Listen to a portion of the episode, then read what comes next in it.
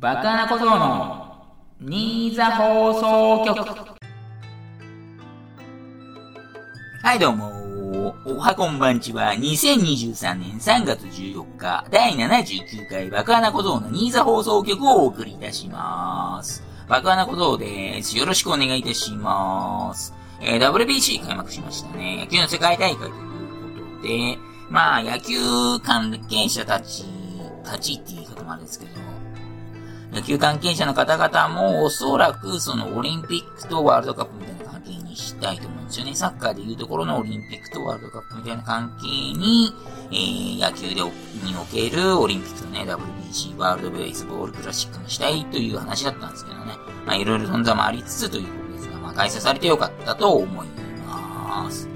本当ね、あの、サムライジャパンの皆さんのね、発するプレイっていうわけじゃないですけどね、素晴らしいプレイを見てね、私はね、元気だけるということでね、本当に野球にね、活躍いただけているということでね、えー、私は野球が好きです。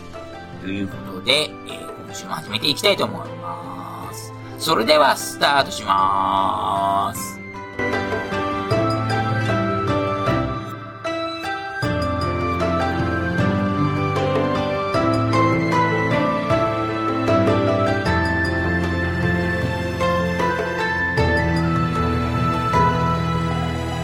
はい、フリートークでーす。というか、あれでしたね。オープニングで話すべきだったのかもしれないんですが、えー、3月14日ですね。ホワイトデーでしたね、今日は。えー、まあ一般的にはバレンタインでもらったものを女性から男性ですね、バレンタインは。で、ホワイトデーでもらった男子が女子に返すっていうのがまあ一般的なんですかね。まあ、なんかよくわからないですけど、バレンタインのね、歴史についてちょっと調べちゃったんですが、えー、西暦269年12月14日みたいです。西暦269年、えー、2月14日に、えー、処刑された小さいバレンティヌスですね。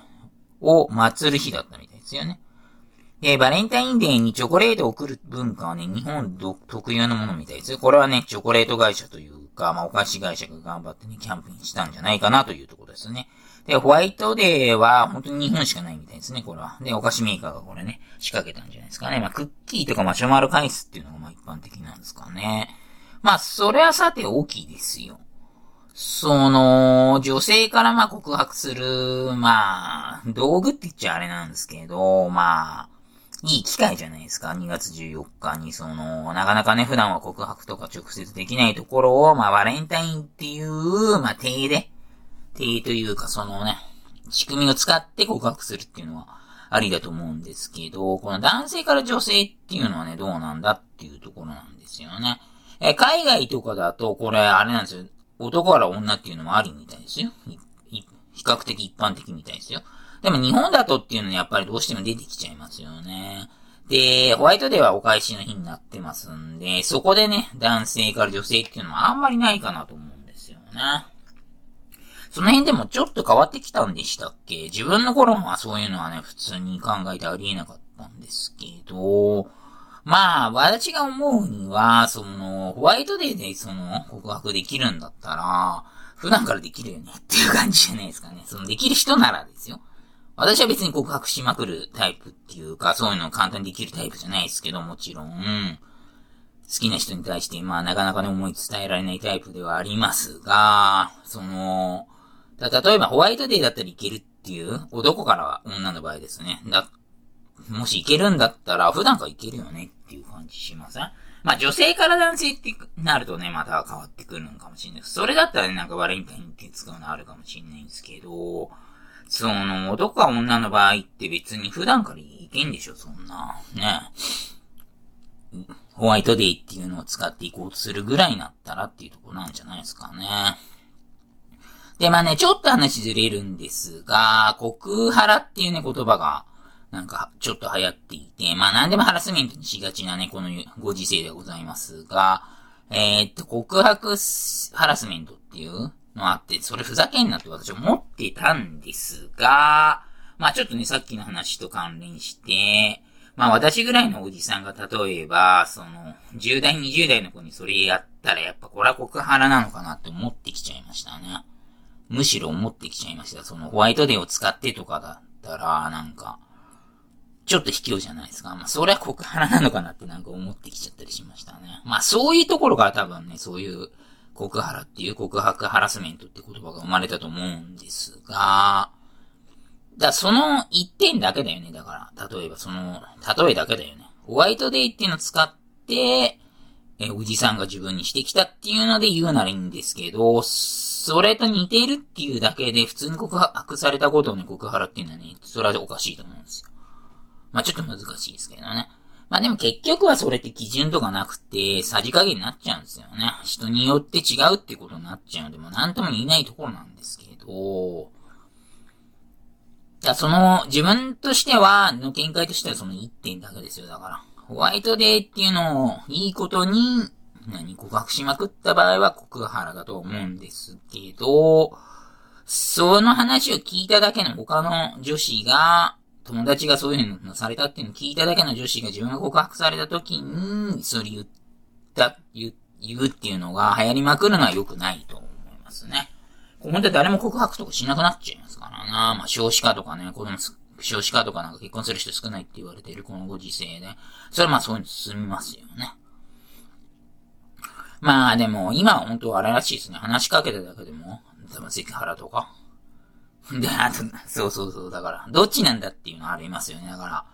なんか髪型とか変えたりとか、ちょっと何、ワンポイントでおしゃれしてきたのを触れない男子はなんか何も分かってないっていうのが自分の世代だったんですけど、そういうの気づかねえ男ほんとダメだなみたいなのが、ね、自分の世代の話だったんですけど、今はだからあれでしょ、なんかそういうの言っただけでなんかセクハラみたいになっちゃう場合もあるんでしょ。場合もあるか。そういう風になる場合もありますのでっていうとこなんですかね。まあ、だからわかんないもんですよね。だから、よかったよ、自分、ほんと。あの、会社辞めてよかったってことはないんですけど、この今のご時世の流れだったら私普通にそんぐらい言っちゃうタイプなんで、うん、多分あれでしょうね。訴えてたでしょうね。てか、訴えられまでいかないですけど、なんか、ピンチなね、場面に追い込まれてたかもしれないですよね。いや、ほんと時代は変わるものということなんで、まあそういう意味で、そのなんだろう、ニュースとか、なんだ、情報にアンテナ張ってるのはいいんでしょうけど、まあ自分はそれでもあんまニュースは見ないですかね。これはまた別の話になるので、えー、違う機会に話させていただければと思います。それではね、またまとまりはなかったんですが、フリートークを終了させていただきます。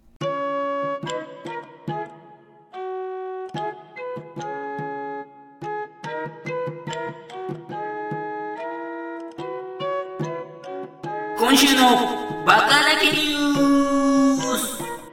はい、今週のバカだけニュースです。え、このコーナーは、えー、私バカなこと45歳、父72歳、母70歳、祖母96歳で構成されるバカなけのどうでもいいニュースをお知らせするコーナーとなっております。それでは行きましょう。ヘッドラインです。テレビで結婚についての話が出て、家族全員がバカなことに気を使ってしまう。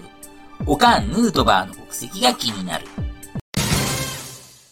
以上ですかね。えー、まずは最初ですね。テレビで結婚についての話が出て、家族全員がバカなことに気を使ってしまうということでしたね。えー、先ほど申し上げましたけど、私バカなこと45歳なのですが、まあなんかのテレビ番組か忘れたんですけど、まああれかテレ朝だから、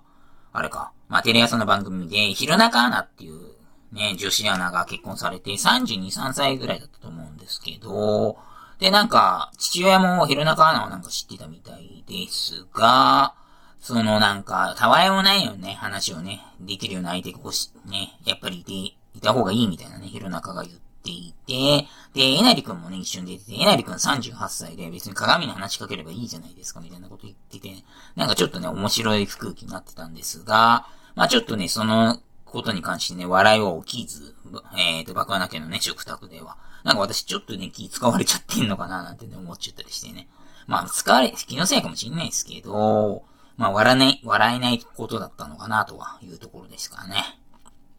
はい、次。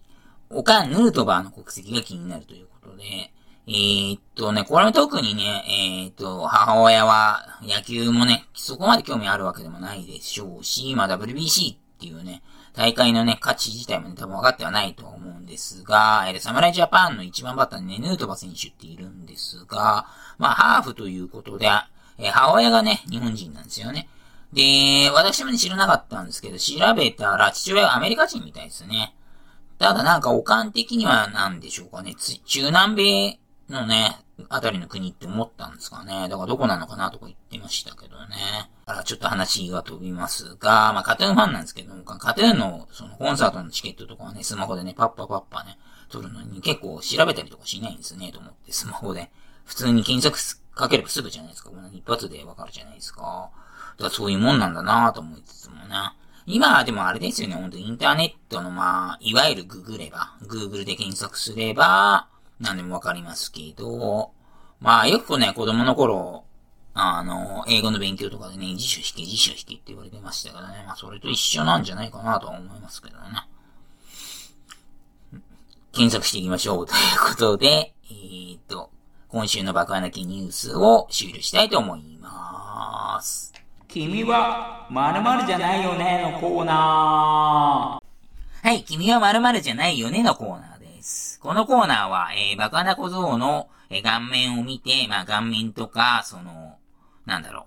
う、立ち姿を見てですね、えー、君は、妖怪人間じゃないよねみたいな感じでね、いじっていただくようなコーナーとなっております。それでは、えー、ポッドキャストネーム54さんですね。メールありがとうございます。君は〇〇じゃないよねのコーナー。君は挨拶の際に右手でグータッチで挨拶していくタイプのスキンヘッドの目つきが怖めのラッパーじゃないよね。グータッチね、今ちょうど、その、WBC やっていて、まあ、原監督時代っていうのをね、なぜか思い出しちゃってね、グータッチっていうのがね、ちょっとピンときたんですが、まあ、スキンヘッドまで私言ってないですけどね、まあ、確かに目つきはちょっと怖めかもしれないですよね。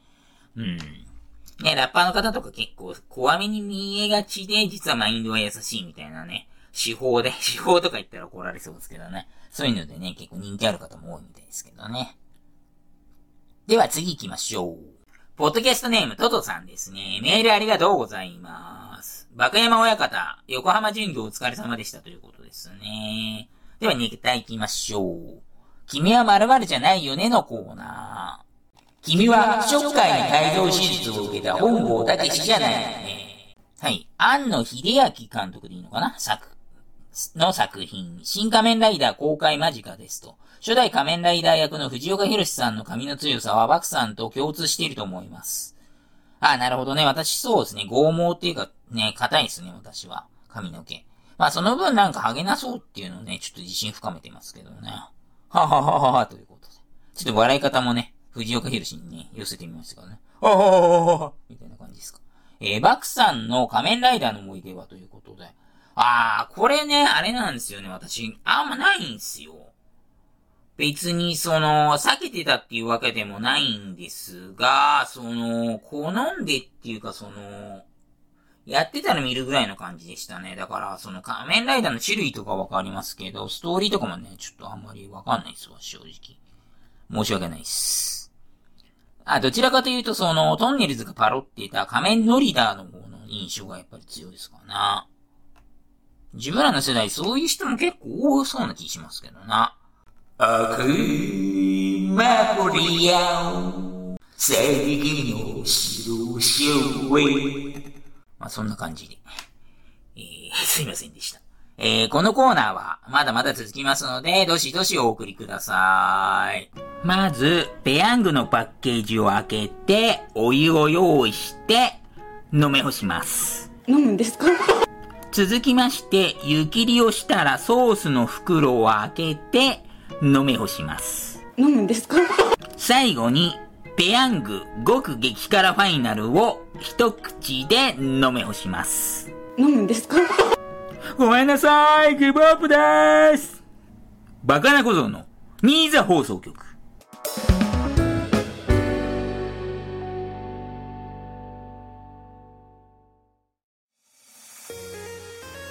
はい、エンディングでーす。えー、スポーツ情報ですね。NBA バスケレイカーズ。今週2勝1敗でしたね。通算で33勝35敗ということで。えー、5割にね、あと一歩だったんですが、えー、この前のね、試合が負けてしまいましたという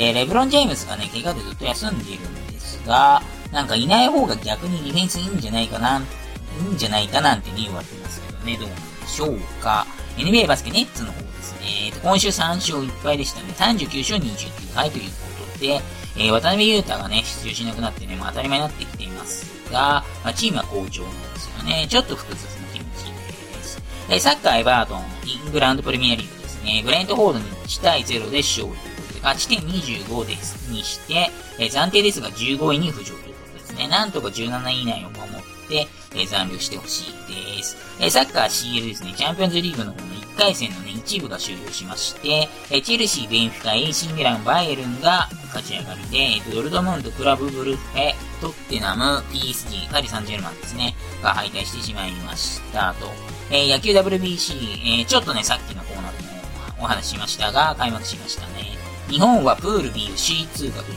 ことで、中国、韓国、チェコ、オーストラリア相手に4連勝ということですね。え最初のね、3試合こそね、先制点を奪われましたが、まあ、それでもね、逆転勝ちして、まあ、ほぼほぼ干渉だったのではないかなと思いますね。え決勝トーナメントベスト8は3月16日の19時からね、始まりますね。イタリア戦ということでね、えー、頑張ってね、優勝してほしいと思います。えー、それでは今週はここまで。お相手はバカなことでした。またねー。